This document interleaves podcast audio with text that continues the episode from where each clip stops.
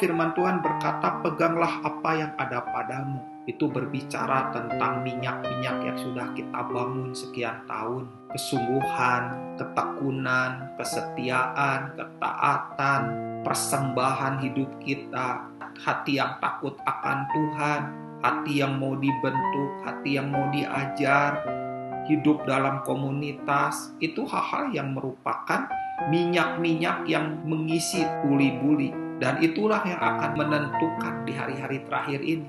Kalau firman Tuhan, peganglah apa yang ada padamu, itu bisa hilang yang ada padamu.